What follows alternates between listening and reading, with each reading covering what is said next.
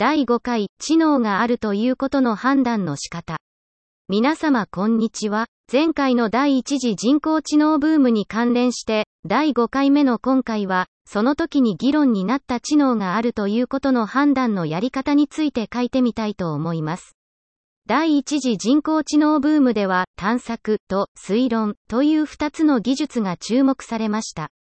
これはいわゆる我々人間が考える、思考するという行為に近いものがあります。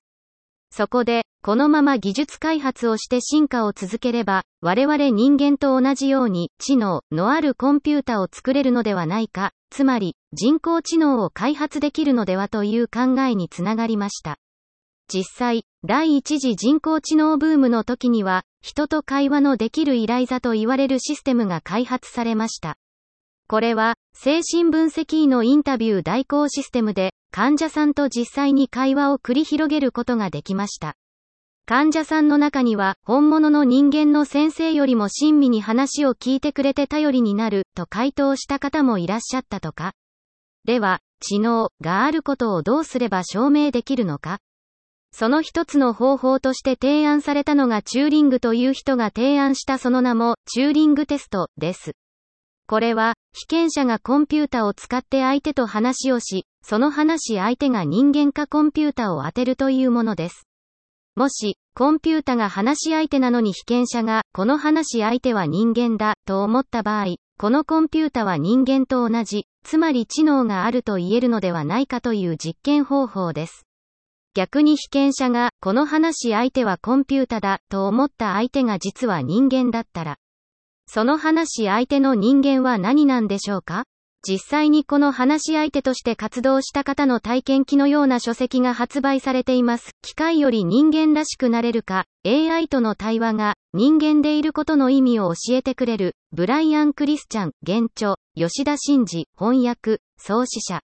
ご興味のある方はぜひご一読してみてください。コンピュータと間違えられたらどうしよう。どうやったら人間だと分かってくれるのか、といった複雑な心境なども綴られており、人間って何だろうと考えさせられる非常に興味深い話です。それでは、このチューリングテストに合格すれば本当に知能があると言えるのか。そこで議論になるのがいわゆる中国語の部屋という思考実験です。中国語が全くわからない人が部屋にいて、そこに中国語で質問が来ます。その人には質問の意味はわかりませんが、その質問にはこう答えよという指示書があり、その人はその指示書の通りに回答します。すると、部屋の外にいる人には、その部屋の中には中国語がわかる人がいるのだと思わせることができるという話です。つまり、中国語がわからなくてもあたかも中国語がわかるような振る舞いをすることができる、よって、知能がなくても知能があるような振る舞いをさせることはできるということになります。